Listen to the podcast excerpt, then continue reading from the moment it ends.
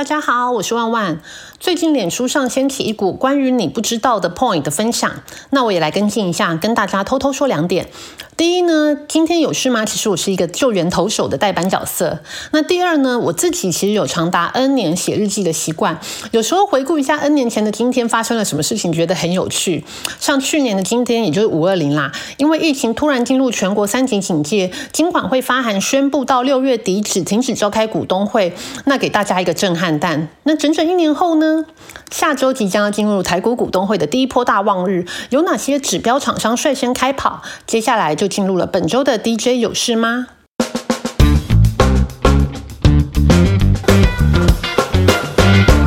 最近台股走势还是跟着美股涨涨跌跌哦，所以照惯例还是先从美股开始说起。那下周还是有一些重要的经济数据释出，其中大家比较关心的就是联总会公布会议记录摘要，还有密西根消费信心指数。那根据群益期货高子旭分析师表示呢，今年对联联总会来说呢，没有什么事情是比压制通膨更重要。那目前联总会手中实质能够压抑通膨的工具其实就是升息。那透过拉高企业跟民间的借钱成本，降低消费力。道让需求放缓之后，才能够冷却物价的上涨，但也影响了股市的表现。这个大趋势已经是十分的明确，所以任何技术面的跌升反弹，可能都只是死猫跳而已。整个行情如果要见到落底的转机呢，就要看到美国的通膨年增率是否真的能够明显下滑到五字头的百分比。那我跟大家更新一次哦，上次公布的时候还是八字头哦。否则呢，现在市场预期到今年底呢，联总会升息的目标三 percent 左右的数字呢？恐怕会随着居高不下的通膨指数呢，都会让市场对联总会可能会更快速或是更高幅度的升息的预期心理，转为实际股价跟指数下跌的驱动力。在热门族群的部分呢，上周比较有涨势表现的，我们特别挑出电池材料族群，还有高尔夫球族群。那这两个族群也都是之前 MDJ 的节目中有详细介绍的产业，相信有追踪我们的朋友应该都不陌生啦。那在电池材料族群的部分呢，近期则是反映特斯拉要前进印尼设厂。那台湾的电池材料厂康普、美骑马都是特斯拉的供应链。那康普今年有扩产的动能，美骑马则是将产品触角往下游延伸。那今年公司成长都是持正面的态度。度，而利凯 KY 呢，则是授权锂电池材料的专利与技术。那最近这几天的股价也反应强势。有兴趣的听众，除了可以复习我们之前的节目之外呢，我们 MDJ 团队呢也热腾腾的推出电池材料的专题报道。那大家可以上 Money DJ 理财网络首页，或者是 Google 找关键字 Money DJ 焦点专题，就可以找到我们完整的专题分析报道啦。那另外在高尔夫球的部分呢，也算是近期量增价涨的族群。那整体高球市场在疫情之后是况其实一直都还不错。那打球的族群也有往年轻化发展。那目前代工厂商的订单几乎都已经排满到年底。那订单年见能见度呢，也从过去的两个月拉长到五个月。那客户的库存仍低，零售通路端缺货的状况也普遍的存在。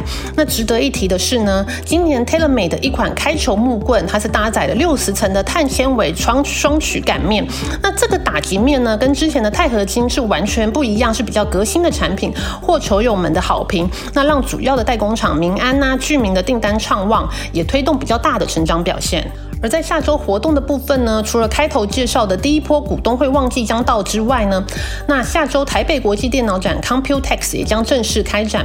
不过持续受到疫情的影响，那今年不少厂商没有参加或是转线上展，那展览的热度还是没有办法跟往年相比。但还是有一些重量级的厂商，包括处理器大厂超维的 CEO。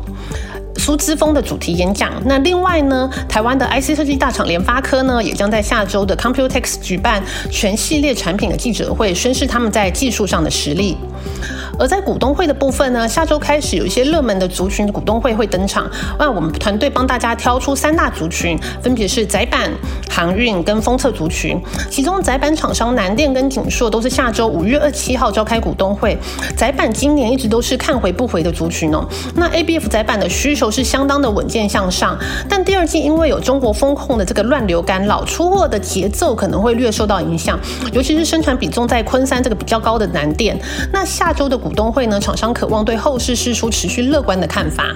在航运航空个股方面呢，大部分的航运股东会会在五月底前召开，包括万海啊、阳明还有长龙、长龙航、华航等指标个股。